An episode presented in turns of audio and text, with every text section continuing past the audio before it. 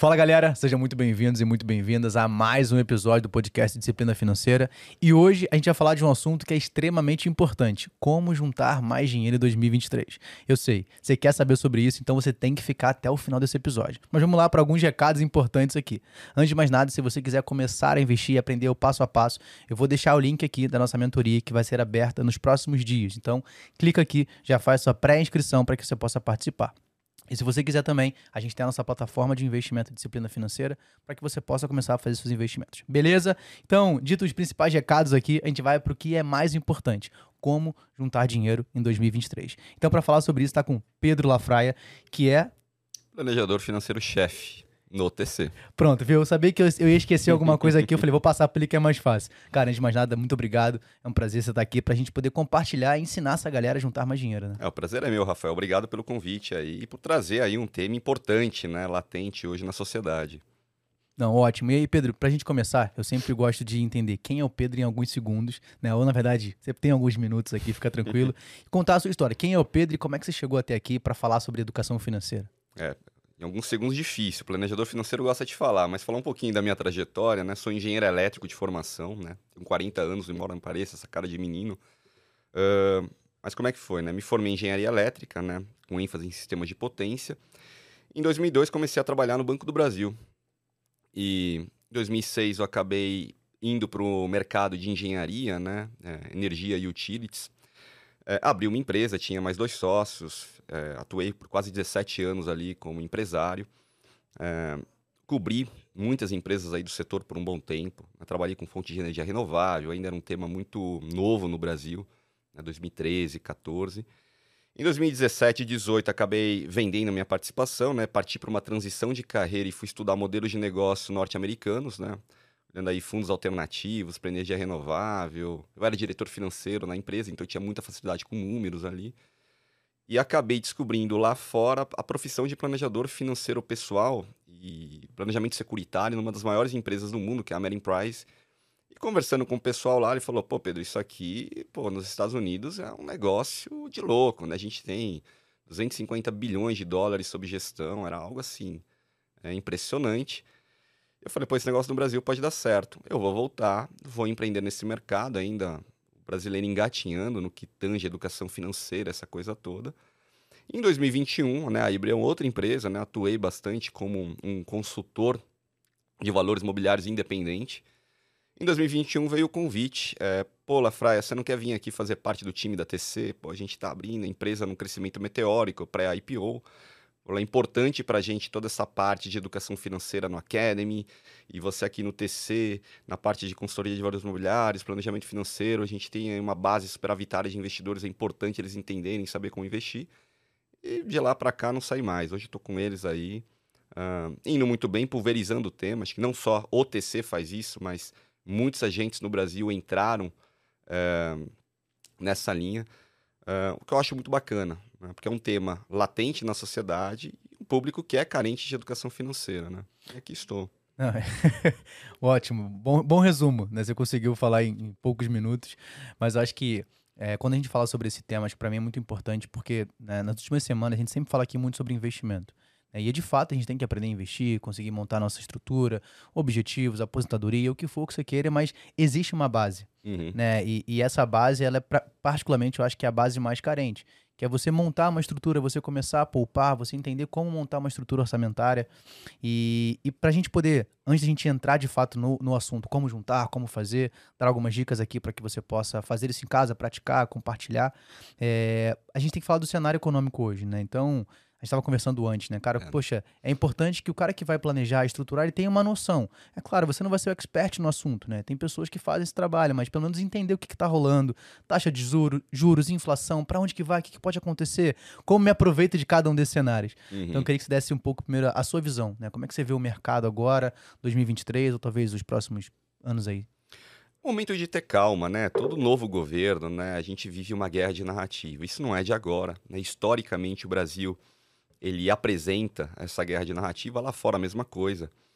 E o que é importante é entender, o investidor, ele sempre se antecipa, né? Ele precifica o ativo de forma prévia e, e tenta entender o que, que vai acontecer, para que rumo vai a economia, para colocar seus investimentos né, em cada caixinha. É, só que eu vou mais além.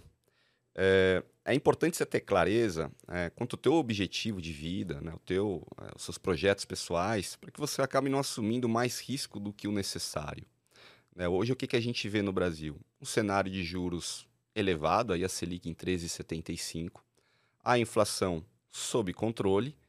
Agora, é, o que o mercado espera é um compromisso né, no que rege a austeridade fiscal do novo governo, para que o investidor ele tenha, e quando eu falo investidor, eu estou falando institucional ali, o gringo que está olhando o Brasil, que ele tenha ali uma previsão de dívida PIB, que, poxa, olha, Brasil, um país legal, estou achando que está sob controle, a gente não vai ter risco inflacionário, que pode ali em termos de câmbio real comprometer o retorno do investidor estrangeiro, e aí efetivamente a gente vai ver um aporte de recurso entrando no Brasil, o que vai ser muito bom mais recurso, mais crédito, isso facilita para as empresas investirem na sua expansão, operação, é, em contrapartida gera emprego. Então, isso é um bem para a sociedade. Então, assim, é, é, analisar os cenários, o que, que é mais provável acontecer e, olha, olhando esses cenários para onde eu vou, onde eu vou colocar aqui o meu dinheiro em cada caixinha.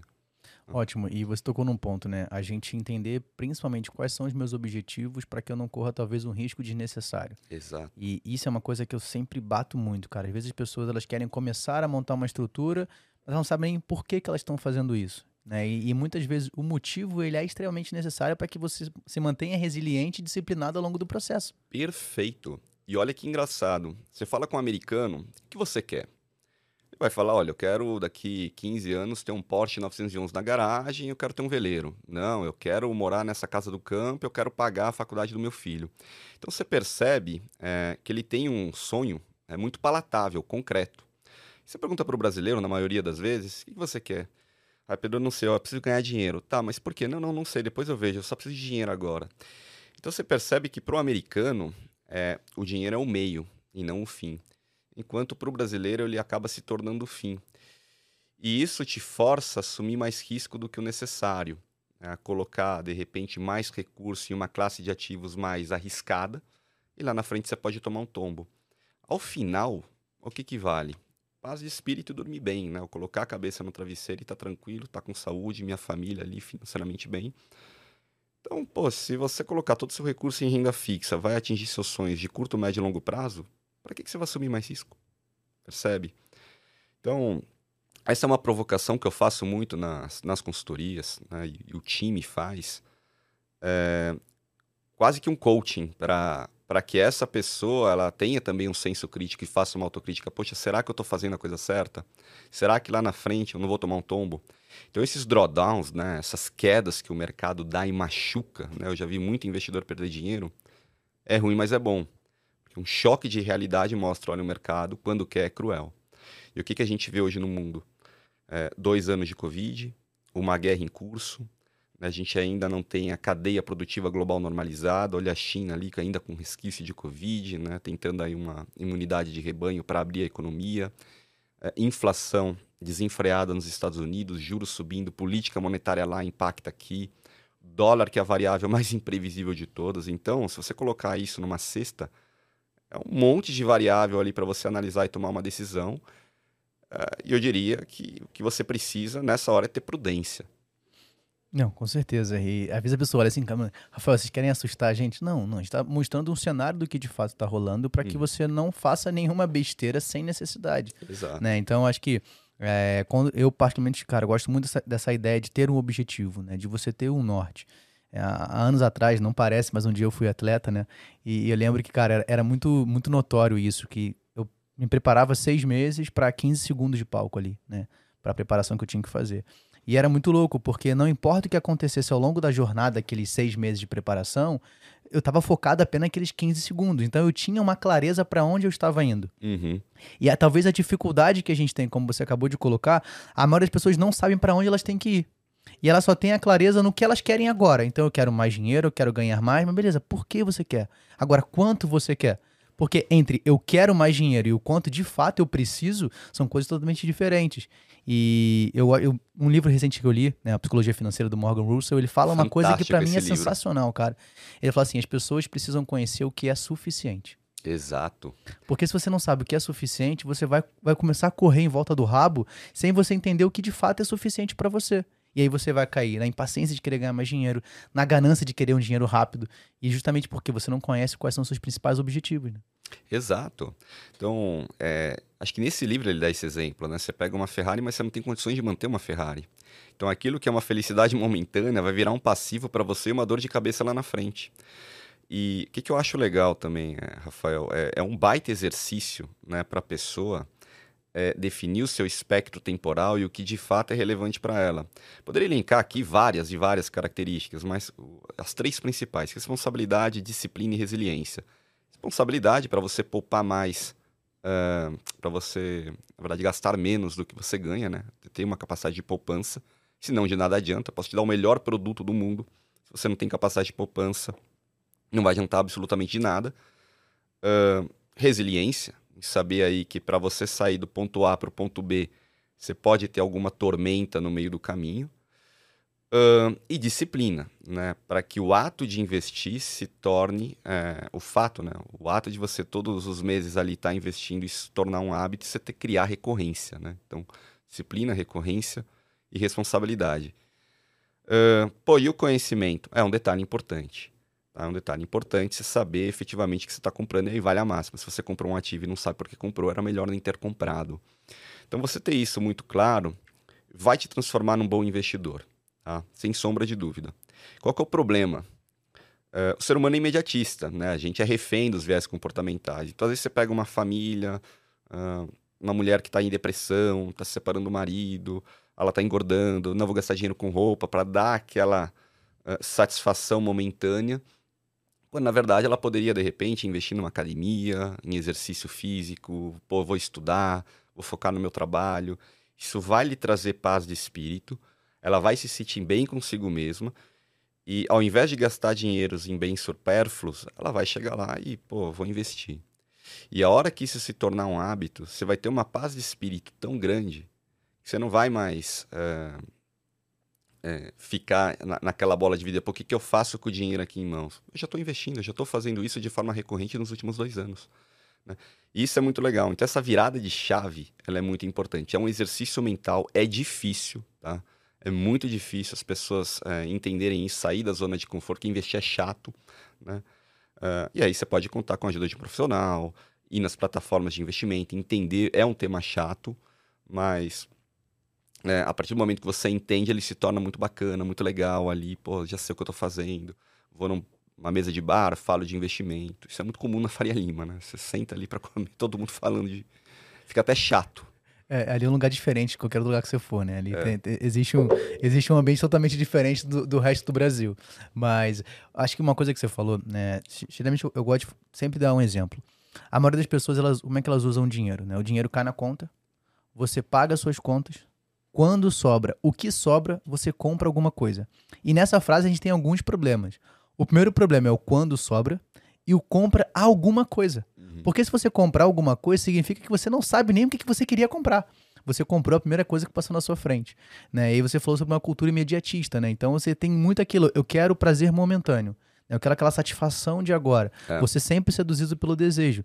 E para mim, disciplina é quando você. Eu abro mão de um desejo presente para construir um objetivo futuro. Exato. Cara, se eu consigo fazer isso, todos os outros pilares que você comentou, eles vão se encaixando na minha vida. Exato, sem dúvida. Sem dúvida. E o, o que, que eu acho legal também nisso? É, não há planejamento financeiro que justifique um fracasso familiar. Então, o que eu quero dizer com isso? Às vezes o, você ir com muita sede ao pote, não, eu quero entrar nesse investimento aqui porque essa ação ela vai, meu, ela vai subir, ela vai porrar amanhã.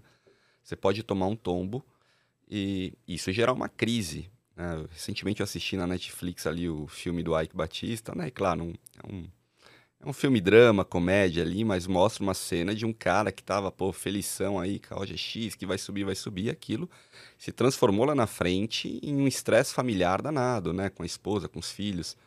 E ninguém quer isso, né? Então, uh, é importante você ter clareza aí no, no seu espectro temporal e no objetivo traçado, mas estar tá ciente de que esse objetivo ele pode demorar e pode ser uma estrada sinuosa até chegar. Então a resiliência é muito importante no processo. Né? E acreditar que aquilo efetivamente vai mudar a tua vida. Uma coisa que a gente faz, né? No... E eu peguei isso, acho que foi no Instituto Brasileiro de Estatística, 33% dos brasileiros diz que poupa para investir. Eu acho que é menos, mas a partir da premissa desses dados. É, tirando os desalentados, né? Efetivamente aí quem tem uma vida laboral. 15% é, diz que define um valor para investir. E a outra metade ela falou, invisto o que sobra. Então, é, esse número me chamou muita atenção, porque não existe um planejamento. Eu invisto se sobrar. Mas eu não penso em analisar as minhas despesas fixas, é, variáveis, obrigatórias, não obrigatórias, cortar na raiz, ali, fechar a torneira um pouquinho e definir ali um, um, um valor que eu quero poupar ali todo mês, por ano. Poxa, mas Netflix é só 60 reais por mês, eu não vou cancelar. Tá, mas 50, né? Mas por ano é 600. Amazon Prime é 30. Pô, mas soma mais Amazon Prime já deu mil, já é um material escolar. Então é importante, de repente, você fazer essa conta faz muito sentido. Pega aquilo que você consegue poupar em um mês, multiplica por 12, vê quanto sobra, quanto você pouparia em um ano, e vê se isso ajudaria no IPVA, que é uma despesa fixa obrigatória, no IPTU, que é fixa obrigatória, no material escolar, que é uma despesa fixa obrigatória. A fixa obrigatória você não vai escapar. Você vai ter que pagar conta de luz, água, condomínio, né? A variável não obrigatória, aquela saidinha de final de semana, o barzinho, tudo bem, aqui você pode mexer. Né? Então é importante, e é literalmente numa planilha, você fazer isso, escrever cada despesa que você tem, as receitas que você recebe e aonde eu consigo não consigo poupar e cortar. E eu garanto, se você fizer isso todos os meses, daqui cinco anos a diferença é brutal. Não, e, e quando você fala sobre a, a relação de, de, receita, despesa fixa, despesa obrigatória, a gente entra num, num, numa ideia de padrão de vida, né? E eu sempre brinco, mas falando sério, uhum. que o maior inimigo da nossa vida financeira é o padrão de vida que a gente decide viver. Sim né? E não necessariamente que, pô, eu quero que você viva um padrão de vida menor. Não, eu só quero que você entenda se aquele padrão de vida cabe dentro do seu orçamento. Simples. E talvez hoje você não possa viver aquele padrão de vida que você anseia ou deseja. Mas se tiver uma estrutura orçamentária, talvez em um determinado momento você consiga viver esse padrão de vida. Eu acho que descer o padrão de vida para baixo é o maior desafio das pessoas, né? Porque quando você olha, eu brinco que não existe no português, mas é, uma vez visto não pode ser desvisto, né? Então, quando você olha para um problema, putz, estou gastando mais do que eu posso. Até você efetivamente querer mudar essa realidade, cara, tem uma, uma, uma trava ali, né? Até você sair dessa inércia de vou cortar o Netflix, né? Então, ou algo do tipo. Porque as pessoas não querem diminuir o padrão de vida. Exato. Só que a consequência é muito grande, né? Exato. É, e aí eu, eu elenco também mais um ponto, né? Que é viés comportamental na veia. Às vezes aquela pessoa, ela tá na expectativa de ser promovida, ela tá na expectativa de mudar de vida, não porque eu vou ter um aumento. Uh, então não vou me desfazer é, dessa satisfação pessoal momentânea. Só que isso pode ser um tiro no pé. Né? O mercado ali pode ser ingrato, você pode perder o emprego muitas vezes. E ainda mais para uma família endividada, isso vai ter um efeito colateral muito maior lá na frente. Então é importante. Uh, você ser pragmático quanto às receitas e despesas. É, poupa, porque você não sabe o dia de amanhã. Na pior das hipóteses, você vai ter recurso para custear aí a sua vida. E na melhor das hipóteses, você vai aumentar seu padrão de vida. É, uma outra coisa que é importante é a tua inflação pessoal. Então o pessoal olha muito o IPCA, né? Quanto que os produtos na cesta de mercado está subindo, mas você pega uma família muito abastada que adora tomar vinhos, vinhos importados, ou o custo do diesel do meu iate. A inflação pessoal é muito maior do que no mercado. Onde você está colocando o teu recurso? Ou muitas vezes você tem muito imóvel que não é alugado, não gera renda, você está corroendo patrimônio na prática. Você precisa ostentar esse padrão de vida. Então, pega aquela casa ali no interior, aquele condomínio fechado, linda, maravilhosa, que você vai uma vez por ano. Você precisa disso? É, e aí é um exercício mental, porque ninguém quer né, abrir mão da sua uh, satisfação momentânea uh, para o futuro. E aí gera também a dúvida. Pô, mas eu vou colocar o dinheiro aqui, eu não sei o dia de amanhã, então prefiro o teu ativo. Uh, e essa carência de educação financeira acaba né, forçando o brasileiro, de forma geral, a tomar essas decisões, a procrastinar decisões financeiras que para o longo prazo seria muito mais assertivo. E, e assim, Pedro, pegando essa ideia, né? A gente sabe que constantemente a gente precisa lembrar as pessoas que elas precisam poupar. Né? Então é, é, um trabalho constante, que foi o que você falou. É, às vezes a gente é tão incisivo, né? E insiste nisso. Ah, não aguento mais o Rafael falar que eu tenho que guardar dinheiro. Cara, é, é como, se, como se eu tivesse ido no futuro e agora, cara, você vai precisar. Porque é. você não vê no curto prazo a mudança. Então, pô, se eu não vejo, é, é difícil né, esse exercício mental. Por isso que é importante criar esse hábito, a recorrência do aporte. Uma vez que você cria um hábito, tem até aquele livro do Charles Garrug, O Poder do Hábito, livro fantástico, que ele explica. É, repete uma ação por 21 dias consecutivos, aquilo se torna um hábito.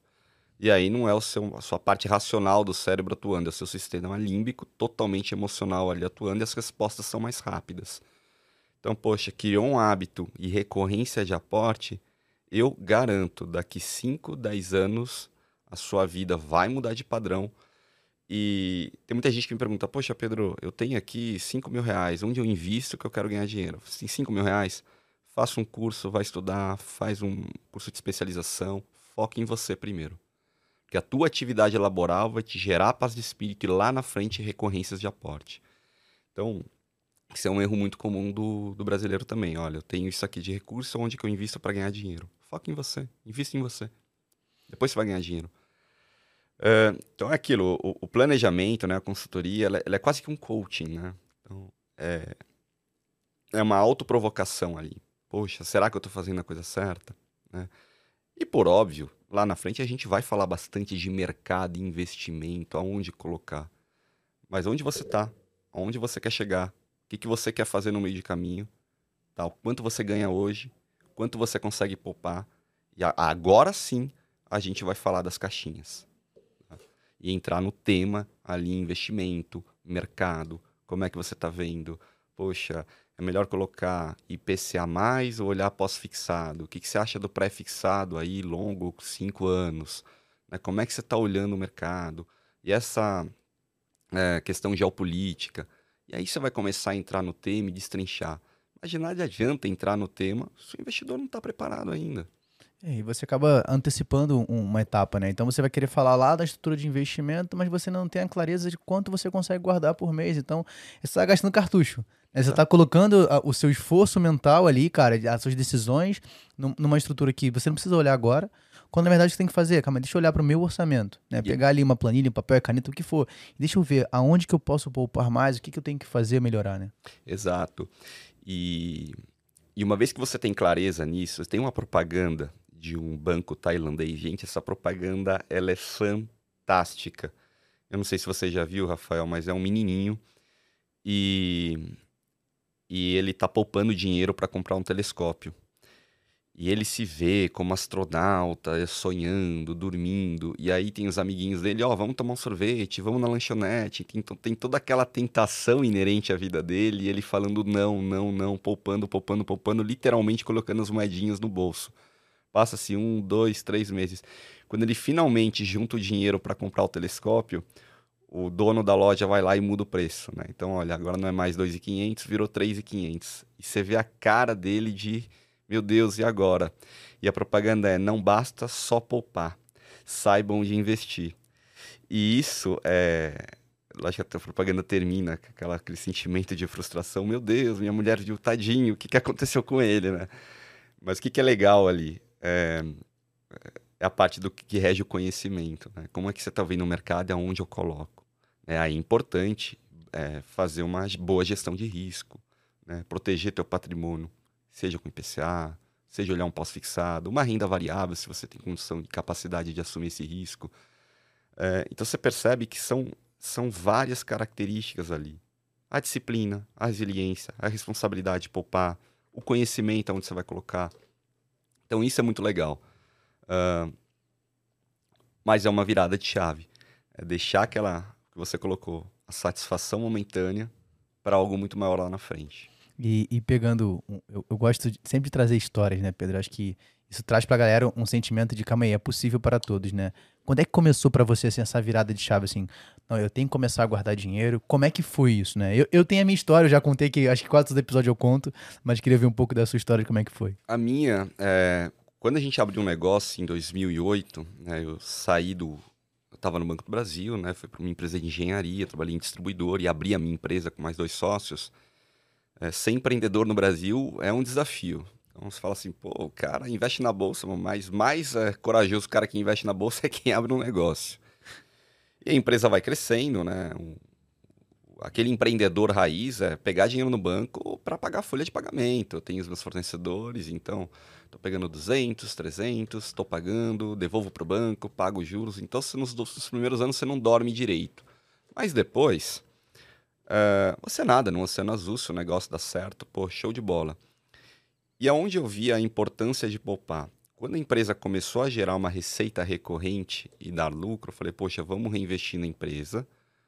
Uh, e aquilo que eu estou pegando para mim, a título de prolabore e retirada de lucro, deixa porque eu não sei o dia de amanhã. Dito e feito. O nosso mercado, ele começou a ser é, muito é, tomado, né, o nosso market share né, foi tomado pelas distribuidoras. Porque tinha uma estrutura muito mais robusta, né, uma penetração comercial muito maior. Então, como é que eu vou concorrer na época com a S Eletropaulo, né, antes de virar Enel? Não tinha como. E, e, ali lá na frente eu vi, poxa, de repente foi uma virada de chave, o assertivo sair ainda aqui com um colchão. Claro, tinha minha mulher também que segurou as pontas, então foi uma transição planejada, mas é, se eu não tivesse poupado naquele momento, certamente eu não estaria aqui agora. É, certamente eu estaria, sei lá, empregado, fazendo outra coisa, teria voltado para o mercado de energia e utilities, não teria arriscado toda essa transição. É, então, falando de mim, né, pegando como, como experiência própria, foi a transição é, do que eu fazia é, no mercado de energia e utilities, né, pra hoje no mercado de planejamento financeiro pessoal, ter o recurso que custeou toda essa transição. Um, e aí eu vi a importância né, de poupar, o timing, né, de tentar acertar o timing para fazer essa transição, porque também era um custo de oportunidade muito grande também ficar apostando um negócio que não podia dar muito certo. Então, é, para mim foi essa virada de chave. Eu comecei a investir cedo, em 2008, né, eu já investi, então peguei aquela saída do subprime, eu entrei já no olho do furacão, falei, meu Deus do céu, o que está acontecendo? O Brasil ainda foi pouco afetado, né, de lá para cá a gente teve aí alguns salavancos, teve H1N1, Wesley Day, crise caminhoneiros, Covid, enfim uh, impeachment da Dilma foi também um, um, momento delicado. Então, salavanco sempre vai ter. Uh, e... Mas sobreviveu. E sobreviveu. então, o mercado ele é cíclico, né? Sim. Então, esse é o ponto. Então, para mim, foi mais naquele momento, acho que é, você ser empresário ali, trabalhar com os números, olhar os balanços, conta, isso ajuda, né? A importância de poupar, porque você tem uma preocupação latente ali no dia a dia. Pô, vou gastar e amanhã eu vou ter que pagar meus funcionários, né? Como é que fica? Não, com certeza. E, e aí, Pedro, a gente. Pra galera que tá ouvindo a gente, eu acho que estamos. Tá, Rafael, beleza, tô entendendo. Tá, mas como é que eu começo? Como é que o primeiro passo para eu montar um plano, né? A gente falou um uhum. pouco de análise, de você ver suas despesas, receitas, mas tá bom. Eu quero começar agora, né? Está, pô, aqui no início do ano, eu quero começar a guardar, ter uma estrutura. Qual o primeiro passo que essa pessoa efetivamente precisa fazer, na sua opinião? Bom, vamos lá. É, o ideal, tá? Claro que isso ele varia de família a família, né, da estrutura familiar, que você consiga poupar aí 30% da sua renda. Então, uma família que ganha uh, 10 mil reais, que consiga poupar 3. 3 mil reais, que consiga poupar aí em torno de 900. A gente sabe que, é, a depender da estrutura familiar, né, isso é difícil. A gente viveu aí nos últimos 12 meses um período de inflação aí mais esticada. Então, principalmente combustível aí, que é um dos principais núcleos inflacionários, acabou pegando. Mas o que é importante? É você definir um percentual é, mínimo que você consiga poupar. Poxa, Pedro, eu não consigo 30%, mas eu consigo 20% da minha renda. Poupa os 20% da sua renda. E se você vê que você consegue cortar uma despesa ali é, não obrigatória, seja fixa ou variável, cortar na torneira, ainda que por um curto período de tempo, vamos falar aí 12 meses, 15 meses, 18 meses, faça, porque isso vai se tornar um hábito. Ah, mas poxa, eu assino a Netflix, às vezes você não tem nem mais série, você já assistiu tudo ali. Né? Será que não é melhor você fazer um exercício, correr no parque, é, passear com seu filho? Então é você também criar é, novos hábitos, né? novos hábitos incorporar à sua rotina, talvez menos custosos do que os hábitos atuais. Então, essa virada de chave é legal. Uh, eu dei o exemplo da roupa, né? A pessoa que gasta muito com roupa, não, agora eu vou gastar na academia ou contratar um personal. De repente, essa virada de chave vai ser menos custosa para você e você vai ter aí uma satisfação pessoal melhor. Então, defina um percentual, ainda que mínimo, é, e factível. O importante é ser factível. O importante é que seja 10%. Crie um hábito, crie uma recorrência de aporte.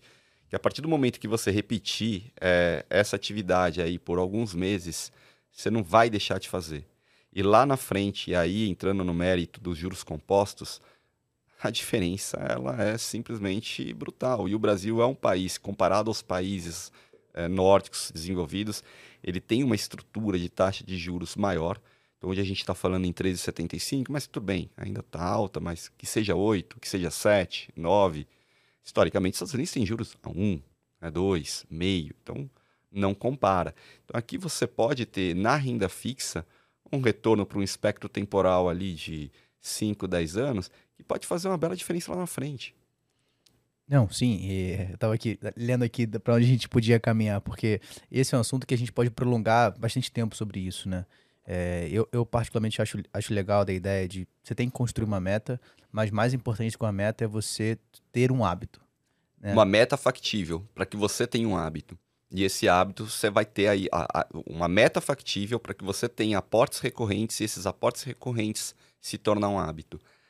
É, eu acho que esse é o principal. O, a gente fala muito do switchability, né? O que, é o switchability? É o, é o perfil do investidor. Então ele vai lá, responde várias perguntas, né? um atendimento normativo da CVM, para ver se ele é agressivo, se ele é moderado, se ele é arrojado, ele é dinâmico, ele é conservador, né? É, mas o que, que eu gosto de mostrar muito no Citability? É, o que, que você prefere né, daqui 10 anos? Ter uma casa avaliada em um milhão de reais, mas não ter zero investimentos, uh, ou morar de aluguel, ter um milhão investido e uma HRV na garagem, ou você prefere não ter ativo nenhum, morar na casa da mãe ainda e ter dois milhões no banco? E aí o cara vira, hum, ó, desses cenários aqui eu quero esse aqui. Eu quero essa casa com 500 mil, um carro na garagem e não tem investimento. Tá, legal, mas ó, para você ter isso aqui, hoje você não vai conseguir. Você tem que poupar tanto. Então ele tá olhando o sonho que ele escolheu, mas ele tá vendo que do jeito que tá a vida dele hoje, ele não vai conseguir em 10 anos. Percebe? Então a hora que você mostra o sonho e mostra que do jeito que a dinâmica familiar dele está hoje, ele não vai conseguir, ele fala, tá, eu onde eu... Aí ele, aí ele devolve a pergunta, o que, que eu preciso fazer para atingir? Então eu vou mudar isso, isso, isso e isso. Uh, e aí é um primeiro input. É, e a pessoa vira e fala, hum, legal. Então você está dizendo que eu vou ter que cortar aqui, cortar de lá, as duas viagens que eu fazia por ano, só vou poder fazer uma só. Ou eu vou para a praia uma vez por mês. Então você vai uma vez a cada dois meses agora. E a hora que a pessoa começa a ver, e aí ela vê numa planilha, num gráfico, numa projeção, bem embasado que aquilo é factível, aquilo vai forçar ele a criar recorrência de aporte e, consequentemente, um hábito. Tá? Mas tudo tem que ser construído. Por isso que eu falo, é uma provocação, é um coaching, é uma. Uma, uma autoprovocação que, que a gente faz, né? que ele tem que fazer para si mesmo. Uh, e acreditar que aquele sonho é possível. Né? Uh, e vem dado muito certo. É isso que é o mais legal, né? A gente vê e, pô, é, é tão legal quando uma, uma, uma, família endividada sai de dívida, uma família que fala, pô, eu queria tanto conhecer a Tailândia, aquele sonho distante para lá, vai na Tailândia e tá lá. É, pô, isso é muito gostoso. Tá? Eu, particularmente, eu gosto muito mais de ajudar esse tipo de família né, a concretizar um sonho do que pegar aquele cara abastado que só tá querendo ver investimento de investir, porque... É, dificilmente eu vou gerar a mesma satisfação pessoal, percebe? Numa régua ali. Não, com certeza. Até para o planejador vê, né? é mais gostoso. Não, é, cara, é muito legal. Esses dias eu recebi uma ligação. Né? Eu, eu olhei assim, cara, e tipo, era um telefone de fora. Eu falei, mas cara, quem tá me ligando, né? E, e, e era um horário bem tarde, né? tipo, sei lá, quase 11 horas da noite. Eu falei, cara, isso é alguma coisa importante. Aí eu entendi. E era o cliente que se tornou amigo, o Thiago, ligando da Austrália. E assim, a gente tinha um tempo que a gente não se falava, né? Uhum. E eu lembro que a estrutura de planejamento dele foi porque ele queria, junto com a, com a esposa, ir morar na Austrália. Então ele poupou uma parte para poder conseguir, conseguir o visto e tudo mais. E queria trabalhar lá, queria morar lá. Eu recebi aquela ligação, falei, cara, e era, e era de vídeo. Eu falei, cara, quem tá me ligando esse horário de outro país? Aí atendi era ele. Cara, Não. olha onde eu tô. E mostrando. Falei, cara, você tá vendo? Aquela estrutura que a gente montou há um ano e meio atrás, né? Eu tive que abrir mão de muita coisa, é para que hoje eu tivesse aqui. Cara, não tem como você não se emocionar com aquilo. É Você fantástico. fala, cara, você- eu consegui participar da construção de um sonho de alguém. Então você vê que o que ele teve que abrir mão há um ano e meio atrás gerou um resultado de satisfação no futuro, mas que agora é o presente pra ele Uhum. e que ele vai conseguir ver pelos próximos anos da vida dele. Cara, realizei meu sonho de morar fora do país e vou continuar aqui. É fantástico. E o fato dele ter realizado, é, você partindo desse pressuposto, você abre assim, tipo, um novo sonho, eu sei que eu vou realizar. Então isso incorpora de tal forma na tua rotina, na tua vida, que você é, não vai mais duvidar, né? Do que a minha disciplina, do que a minha recorrência de aporte, ela pode me gerar lá na frente. Então isso é muito legal também. Então, é, eu, é, é muito legal também quando você estabelece metas. Olha, eu quero. Vou dar um exemplo bem, bem, bem bobo, mas faz muito sentido. Eu quero emagrecer 10 quilos. Se você coloca essa meta e você vê que você não está conseguindo emagrecer 10 quilos, você abandona. Mas se você colocar na meta, eu quero ir quatro vezes por semana na academia. Não importa se eu vou emagrecer, eu quero ir quatro. Você vai emagrecer. Porque a sua meta ela não é mensurável. Percebe? Então ele vira e fala assim: eu quero ter 10 mil reais no final do ano. Esquece, eu quero investir 200 reais por mês, 300 reais por mês. Ela é mais palatável, ela é mais fácil e com o tempo, o hábito criado vai gerar essa recorrência. Então, é- isso é muito legal, cara. As pessoas têm que. Essa, e, é, e é difícil, tá? É legal, mas é muito difícil essa virada de chave e falar. É, eu vou- falar o que eu fiz pra mim. É, eu dei o exemplo da academia, mas, poxa, eu não ia muito na academia. É, às vezes eu chegava cansado do trabalho, saindo do TC, aquela coisa toda, pô, a meia 3 caindo, aquele dia chato, todo mundo perguntando. Falei, quer saber? Eu vou, eu vou contratar uma personal lá. É, não só pela personal, pela atividade em si, você tá ali amparado com o profissional, mas ela vai me forçar a ir pra academia. Eu não vou poder dar o cano nela. Então eu já tenho quem culpar. Não, ó, Débora tá me esperando lá, eu vou ter que ir. Então isso também me forçou a criar esse hábito, percebe? Então assim, aí são estratégias que as pessoas têm que adotar. Sim, é que cada um vai ver onde que o calo aperta, né? Aonde que Porque o ela aperta. automaticamente nossa mente vai estar assim, pô, ela tá me cobrando. E se eu não for, eu já paguei. Eu já paguei. Então eu vou ter um prejuízo financeiro. e, cara, não adianta. Quando vai no bolso, irmão. Quando Exa- pesa no bolso, no fala assim, bolso, opa, exato. não mexe no meu bolso. Então a gente sabe que, cara, vai, vai acontecer. E aí, Exato. pegando esse exemplo, eu, eu- O maior desafio que eu tive no início da, da minha jornada ali, de começar a entender, começar a guardar, né? Que se tem uma hora que o calo aperta, né? E, e nessa, nessa hora foi a, a construção de todo mundo. Vamos lá montar a minha reserva de emergência.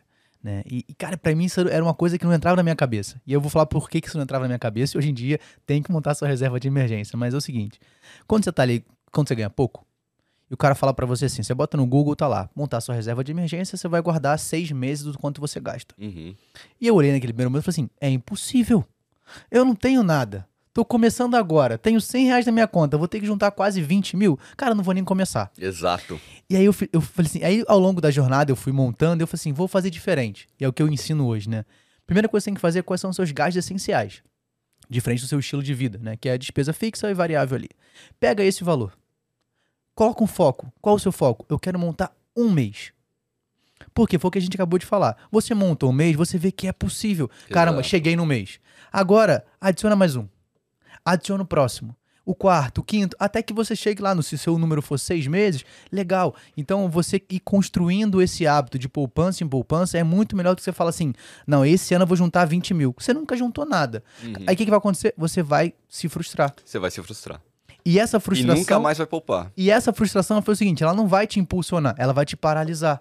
Então, talvez você tenha essa clareza de comece, né? Crie esse hábito de poupança mensalmente e isso vai te ajudar bastante, né? É muito, muito. É, as metas têm que ser factíveis. E você pode até aumentar. Poxa, comecei com 100 em janeiro. Aí janeiro, mês pesado, tem mais gastos. 200 em fevereiro. Aí 200 em março, 200 em abril. Maio, mais 300. Aí fica junho 300, julho 300, agosto 300. Outubro, é, setembro e outubro 400, mais 400 em novembro e fecha com dezembro, 13 terceiro, vou por 500. Pô, ao final do ano, você já poupou muito mais do que você havia definido lá na frente, lá atrás, né, em janeiro. Então, é, o mais importante, Rafael, é que as metas sejam factíveis, tá? E mensuráveis. Tá? Se você faz meta não mensurável, infactível, você não vai, você vai se frustrar, você não vai poupar, não vai criar essa recorrência, não vai ter esse hábito. E aí de nada vai adiantar. É, poxa, mas eu quero ver lá na frente quanto que eu vou ter. Tudo bem, a gente monta as projeções, a gente analisa os cenários. Olha, se a inflação subir vai ser tanto, se cair vai ser tanto, se o juro subir é tantos. Então você consegue, é, o papel aceita tudo, por óbvio, né? definir esses cenários, estressá-los, né? de forma que o investidor olha, hum, então tá, na pior das hipóteses eu vou ter tanto, na melhor isso aqui, pô, legal, não é tão complexo quanto parece. Aí tá vendo. O maior problema, é, e desculpa colocar dessa forma, é você mesmo. Você é o seu pior inimigo. Né? E, pô, tenho pouco, não tenho condição nenhuma de poupar, isso pode acontecer. É, eu tô ali no fio da navalha, eu não tenho dinheiro, não tem problema. Foca em você, tá? Crie hábitos saudáveis. Tá? Então, é uma, um exemplo muito comum. É, quem não gosta de tomar um vinho, não gosta de tomar uma cervejinha no fim de semana, pô, mas tem gente que bebe todo dia. Né? Precisa. Né? Por que, que você é, tira esse vício aí de segunda a sexta, dia quinta, sexta-feira, sábado, você toma aquela diversão, aquele break the ice gostoso, uh, e cria um hábito mais saudável aqui que vai te ajudar na sua atividade laboral. Né? Você vai acordar melhor, trabalhar mais, vai pulverizar mais as ideias assim, é sempre tentar ver aonde você pode melhorar. E sempre tem. Sempre tem. Esse é o ponto. Sempre Às vezes tem. a gente se acostuma com a normalidade e achar que não tem como melhorar. Mas quando você olha possível, e você usou o exemplo da, da cerveja, eu dei uma palestra no Rio de Janeiro, né? Eu sou carioca, o X aparece muitas vezes, você já sabe, né? Mas eu tava, moro hoje aqui em São Paulo, mas fui lá dar uma palestra no Rio semana tem duas, duas semanas. Uhum. E a gente falou sobre isso, né? Sobre três bases que tem que ter. Primeiro, entender que o tempo passa, chega e passa para todo mundo. O segundo ponto é o dinheiro. Então, cada um recebe um recurso ao longo do seu mês, seja o seu salário fixo, né? Então, você vai receber o seu salário e você vai nortear o que, que você vai gastar. E o terceiro passo é você aumentar o seu conhecimento, que você acabou de falar, para que eu possa aumentar a minha capacidade de dinheiro e eu possa comprar mais tempo com aquilo que é mais importante. Perfeito. E aí eu tava dando a palestra e no final o cara falou assim: Rafael, já sei o que eu vou fazer. Entendi onde eu vou poupar eu bebo todos os dias. E que você falou, lembra que eu falei, eu bebo todos os dias. Cara, eu acho que se eu beber só de quinta a domingo, eu consigo poupar o que eu bebi de segunda a quarta. Ele, ele fazendo a conta na hora, assim, tipo, felizão. Cara, olha, acho que vai dar isso aqui. É. Pô, acho que dá pra guardar uns 200 reais por semana. Eu falei, cara, você encontrou aonde você vai se resolver. Exato. Acabou. Então, assim, ao invés dele beber sete, ele beber quatro. Ainda não tá tão bom. Ficar diminui um pouco mais. Conversa com a sua esposa. Eu acho que é melhor você, cara, diminuir isso aí, não é tão saudável. Mas você achou qual era um problema que você tinha que resolver. Então, ele não só vai ser mais saudável, vai produzir mais, vai chegar melhor no trabalho e ainda vai guardar mais dinheiro. Cara, você vê que maravilha aqui. Você vê, né? Em um ano, 10 mil reais, em cinco anos ele compra um carro, né? Com um hábito mais saudável. Exatamente. E, cara, e como eu sabia que che chegaria uma hora que a gente falaria sobre pequenos hábitos, eu sei que muita gente fala assim cara, mas é só 200 reais. Não, quando eu tiver mais eu guardo, né? Sempre tem essa e nunca acontece. É. E aí eu trouxe uma conta aqui, é claro que, cara, eu vou trazer com um exemplo que fica mais fácil, né? Como pequenas decisões podem mudar a sua vida financeira. Se você poupa 50 reais por final de semana, ou 200 reais por mês, isso aqui vira 50 mil em 10 anos. Se você, com esses mesmos 50 reais, ele vira 200 mil em 20 anos e vira 700 mil em 30 anos. Estou levando como taxa 1% aqui de juros mensal. Perfeito. Né? Então você vê que pequenos hábitos de 50 reais por final de semana, você consegue ter 700 mil reais em 30 anos. E você pode se perguntar, Rafa, mas 30 anos é muito. Mas vai passar para você. Esses 30 anos você vai passar, você vai viver. Então você precisa se preparar para os 30 anos agora. Então pequenas mudanças fazem grandes resultados. Né? Quanto né? antes começar, melhor. É, isso é fantástico também, os juros compostos. É tanto que tem até uma comparação que fala assim: olha, acho que foi o Thiago Nigro que fez isso uma vez. Ele postou. Poxa, se a Lady Gaga tivesse pego o dinheiro dela hoje e colocado um título público ali americano, em 10 anos, quanto ela teria? Se você, que hoje tem 10 anos, colocar o seu dinheiro, que é muito menos do que a Lady Gaga, em 30 anos, quanto você teria? Por incrível que pareça, essa criança ia ter mais dinheiro que a Lady Gaga. Por quê? Porque ele tem o tempo a seu favor. Né? Ele vai ter ali um espectro temporal maior, juros sobre juros, e isso lá na frente vai dar uma baita diferença. Então, quanto antes começar, melhor. E muitas vezes o investidor, ele, o brasileiro, ele gosta de se comparar, né? Esquece. Esquece o mercado, esquece que as pessoas. Olha para você. Olha o que você tem condição de fazer, o teu sonho. Eu já vi, e isso é duro, né? gente com 6 milhões chegar para mim e falar, Lafra, eu quebrei. Eu tenho 90 mil. Quebrou porque colocou tudo em bolsa. Quebrou porque acreditou ali que ia ter uma alta abrupta, o mercado foi muito cruel, foram crises sucessivas. Aí você pega o outro cara, uh, motorista de Uber, que tá lá com a vidinha dele, ganhando seus 5, 6 mil reais no final do mês, viajando todos os meses, indo pra praia com a esposa, com a filha, e consegue poupar 800 reais por mês, mil reais por mês. Qual dos dois você acha que é mais feliz hoje? Percebe? Então, o, o, é, é essa linha, ela é muito tênue. O pessoal olha demais, quer se comparar ali com outro, quer ser milionário a qualquer custo, quando na verdade a tua felicidade ela não está inerente ao dinheiro. O dinheiro é um meio, mas você pode ser muito feliz com pouco. E, e, aí, e aí, que entra, né, é, o ponto de o dinheiro sobre felicidade, sobre o que é ser feliz, sobre o que é importante, e aí vem no que a gente falou no início. Se você conhece o que é suficiente para você, você não corre riscos desnecessários. E você usou o exemplo do Uber. É, eu ando de Uber quase todos os dias. Aí uhum. eu tava conversando com o seu Zé. É, vou usar seu Zé, que é o exemplo esporádico do nome, que eu não vou lembrar o nome dele exato. Ele falou assim: ele tinha quase 70 anos de idade e tava andando de Uber. Eu falei, cara, não tem como, você fica curioso, né? Total. Você troca uma ideia, você pergunta pra ele, falei, mas por quê? Ele falou, cara, sou aposentado, né? Trabalhei 30, 40 anos da minha vida como motorista de caminhão, tô bem, tenho minha esposa, tenho minha casa, meus filhos se casaram, cara, já tô louco agora para ver meus netos crescerem. Isso aqui é a minha diversão. E eu falei assim, é. assim, pô, mas não é cansativo? E aí, cara, ele falou assim, Rafael, é, eu já cumpri o que eu tinha que fazer. Eu tenho a minha casa, minha esposa está lá me esperando, meus filhos estão casados, eu consegui pagar a faculdade deles, tenho a minha reserva, faço por diversão. Então, isso aqui para mim é suficiente.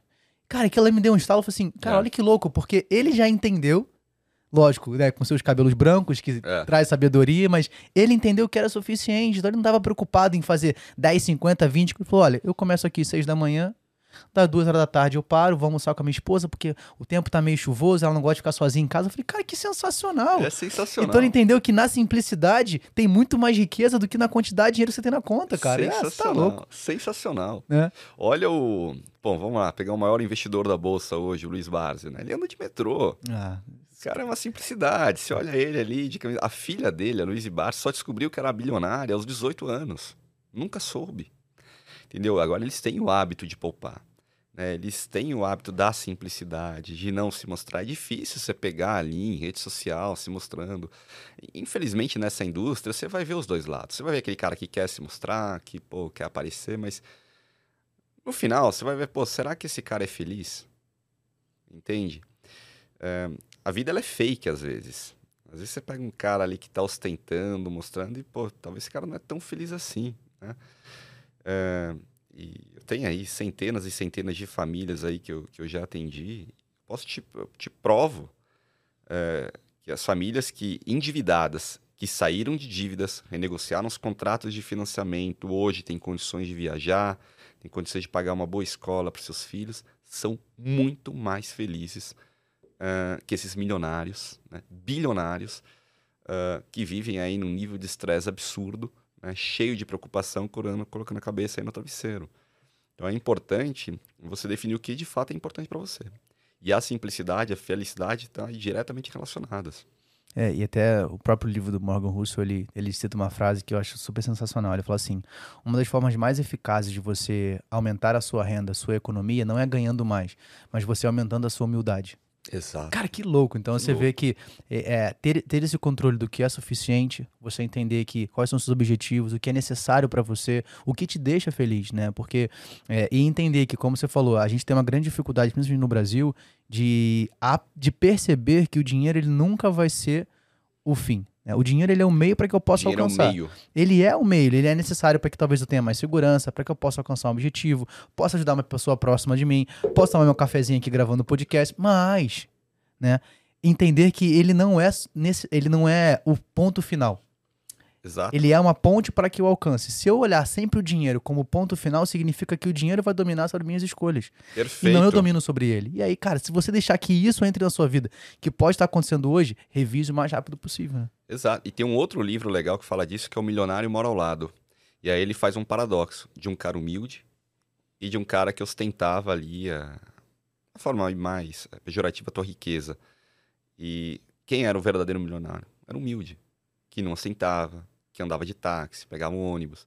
Então isso era muito legal nesse livro. E, e só fazendo um contraponto, né? A, a humanidade, anti- antigamente, era escambo. né? Era troca. Não existia moeda. Né? E a sociedade vivia por muito tempo assim. né? Então, até que ponto eu vou adotar o dinheiro como fim, né? quando na verdade ele é apenas um meio ali para uma satisfação pessoal? E isso está inerente aí à vida de cada um. Às vezes o que é bom para você não é bom para mim vice-versa. Né? Ahn, fazendo todo esse essa introdução, né? É, o que, que a gente vê de mercado, né? Hoje, né, efetivamente aí para essas pessoas. Você criando esse hábito de poupança é, e, e o seu suitability, seu grau de apetite ao risco, é óbvio que você vai poder ter um pouco mais de exposição em renda variável, um pouquinho menos. Não vou olhar mais renda fixa porque isso aqui já atende meu objetivo. Ou vou olhar o multimercado, olha, eu quero morar lá fora, eu quero fazer um intercâmbio, então você precisa de exposição em dólar. E aí você começa a entrar no mérito do produto, o que, que é mais interessante para você, mas perceba, é diretamente relacionado ao teu objetivo de vida. Então, eu vejo muitas pessoas assim, Pedro, eu quero investir tudo lá fora. Tá, mas você mora lá fora? Não, não, meu custo é Brasil. Então por que, que você quer investir lá fora?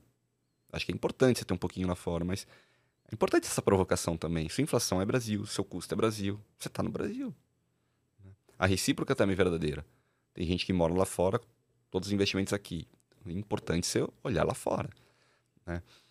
É, Então, essa. E essa confusão tá, das famílias é, não saberem o que querem fazer para os próximos 5, 10, 15 anos é, acaba gerando, de certa forma, uma lambança aonde eu vou colocar meu dinheiro. né? Ou procrastinando decisões. Deixar o dinheiro parado. Deixa um ativo, por exemplo, uma casa desalugada, deteriorando por muito tempo, pagando IPTU, você está corroendo seu patrimônio. Então é importante você ver isso também.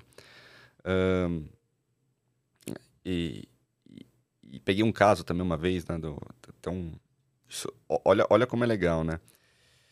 Vou entrar um pouquinho no mérito de matrimônio. É, ele casou é, e construiu a casa no terreno da sogra, que era a casa ao lado. E depois a mulher descobriu que ele estava traindo ela, se separou. E agora a sogra quer o terreno de volta, mas tem uma casa no lugar. E ele mora na casa. Então olha o embrólio que isso fica. Então será não é que não é importante você definir direitinho o que, que você quer para tua vida? Ah, será que você deveria ter montado a casa no terreno da sogra? Então assim, as pessoas às vezes tomam decisões ah, mais imediatas sem pensar no colateral que você pode ter lá na frente. Né? Ou procrastinar decisões que você já poderia estar tomando agora. É, Ou se casar, não faz besteira, né, irmão? ou se casar não faz Casou, irmão, besteira. fica, fica quietinho na sua aí, pelo amor de Deus. Não vai arrumar uma treta com a esposa e com a sogra, mano. Cara, Exatamente. você tá arrumando duas tretas ao mesmo tempo. Não, cara, fica na sua, mano. Fica na Casou, tua. continua, irmão. Fica na tua. e aí você entra numa seara e fala, meu Deus do céu. Mas tem vários casos assim, né? é, de matrimônio.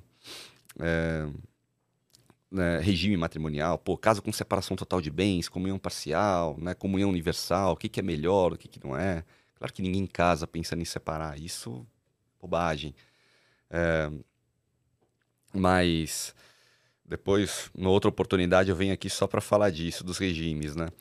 Mas que que eu- o que, que eu quero trazer aqui? Que muitas vezes as pessoas acabam procrastinando decisões né, na sua vida pela, pe- pela incerteza. Então eu vejo muito, ah, pô, Pedro, eu tô tão descrente com o Brasil, não sei o que eu vou fazer agora e tal. Calma, calma. Não é assim, o governo não é bobo, a gente vive uma guerra de narrativa, vai dar certo. tem muito investimento contratado. O Brasil é uma potência, um exime exportador, é a sétima economia do mundo. Tudo bem, é um país enorme, né? Ainda ineficiente em termos de produtividade, mas vai melhorar. Isso aqui é um mar de oportunidades. Então, é, é tenta ser um pouquinho pragmático, tenta olhar, ser um pouco mais otimista, né? pragmático, porém otimista. Então, eu falo muito assim: teve o segundo turno, o Lula venceu, todo mundo achava que o mercado ia desabar naquela semana. Não, pelo contrário, o mercado foi muito bem aquela semana. Ah, então, o mercado já precifica isso. Ele está olhando outras coisas, ele está olhando empresa, economia real ali. Uh, e isso, é, eu, quero bater um pouquinho nesse tema para tranquilizar as pessoas. Fala assim, ah, eu não sei se eu vou investir porque eu não confio. Pode confiar. Pode confiar, você tem bons negócios, tem boas empresas, tem bons produtos, tem bons profissionais. Cria um hábito saudável cria recorrência de aporte. Isso vai mudar a sua vida. Se desde 2000 eu falasse, ah, pô, não vou investir. Imagina, com subprime, com SARS, H1N1, crise dos caminhoneiros, impeachment, Wesley Day, é, Covid. É, Imagina. Entender que isso é o menos, menos relevante dentro da construção é de patrimônio. É, cara, e a gente sabe que isso, o tempo vai passar, né? Os novos governos, os novos serão novos daqui a quatro anos, assim consecutivamente. Cara, acho que deu pra gente bater um papo super legal aqui. Dá pra gente ficar mais algumas horas falando sobre planejamento financeiro. Ah, tem tantas histórias, tantas ideias, tantas narrativas aqui pra gente poder comentar e tentar trazer ou levar o melhor que a gente puder para essa galera. Pedro, pra gente encaminhar aqui pro final, é, é um padrão nosso, né? Que eu sempre gosto que todo convidado faça duas coisas simples, cara. Calma que é bem tranquilo. Deixar uma mensagem pra galera que tá assistindo a gente, além de todas as mensagens que a gente colocou aqui já, e também indicação de um livro, né? Então, não necessariamente pode, precisa ser um livro de mercado, mas livro, pô, esse livro aqui marcou a minha jornada, é o que eu tô lendo agora, porque a gente tem a nossa biblioteca, que logo logo vai estar pronta no nosso site, com cada indicação de cada convidado, para que as pessoas possam acessar, comprar, ler e tudo mais. Vamos lá.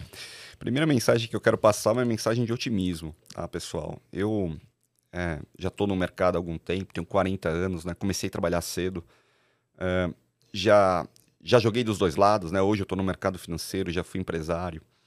E é, guerra de narrativa a gente sempre vai ter. Tá? O Brasil é um país maravilhoso, é um mar de oportunidades. É, criem hábitos saudáveis, criem metas factíveis para a vida de vocês, tá? Não só inerente aos investimentos, mas à sua vida como um todo, que lá na frente, né, num espectro temporal mais dilatado, 10, 15, 20 anos, isso vai fazer muita diferença. Na dificuldade, procura um planejador financeiro, coloca seus sonhos aí numa planilha, escreva. Vocês vão ver que é, muitas vezes isso é factível. Eu tenho casos emblemáticos aí de famílias endividadas que hoje estão muito bem e muito felizes. Tá? Não há planejamento financeiro. Vou deixar uma frase. Não há planejamento financeiro que justifique um fracasso familiar. Ao final, ao frigir dos ovos, o que vale é paz de espírito e dormir bem. Tá? É, é isso que eu tenho para mim, né, como essência de vida, e isso eu quero levar para vocês. Com relação à indicação, você já deu o spoiler do Margot Hansel, né? O, a Psicologia desse Mundo é fantástico esse livro, mas eu vou deixar outro, que é O Milionário Mora ao Lado. Esse livro é demais e do Charles da Hug, O Poder do Hábito. Tá? Eu acho que esses dois livros são dois livros meus de cabeceira ali, uh, que mudou minha vida. Aí esse livro uh, me, me, fez aumentar aí os meus aportes, a capacidade de poupança e dividir mais com a minha esposa, né? A capacidade de poupar. Às vezes a mulher, ela quer viajar, ela quer comprar aquela coisinha, mas ela também é muito austera. Ela vê também a importância é, de poupar para fazer uma viagem legal no final do ano. Então isso é muito gostoso. Então, Um Milionário Mora ao Lado e, e o, o Poder do Hábito são dois livros aí que, que mudaram minha vida. Ótimo. Ó, vai ficar aqui o link do livro, caso você queira já adquirir. E também não esquece que, esquece que a gente vai ter a abertura das vagas para a mentoria Freedom. Né? Se quer começar a investir, entender de renda fixa, renda variável, só clicar aqui, simples. E claro, não deixe de compartilhar, mano entregamos o ouro aqui. Você tem. Joga no grupo da família, sabe? Aquele tio, aquela tia que não gosta de investir, ou primo, joga lá pra ter treta. Treta é bom que o pessoal nos assiste, tá bom? Pedro, obrigado pela participação. Valeu, Cara, foi um prazer obrigado. ter você aqui. E ó, não esquece, toda terça-feira, às 11h59, a gente tá aqui, beleza? Grande abraço, até o próximo episódio. Fui, valeu.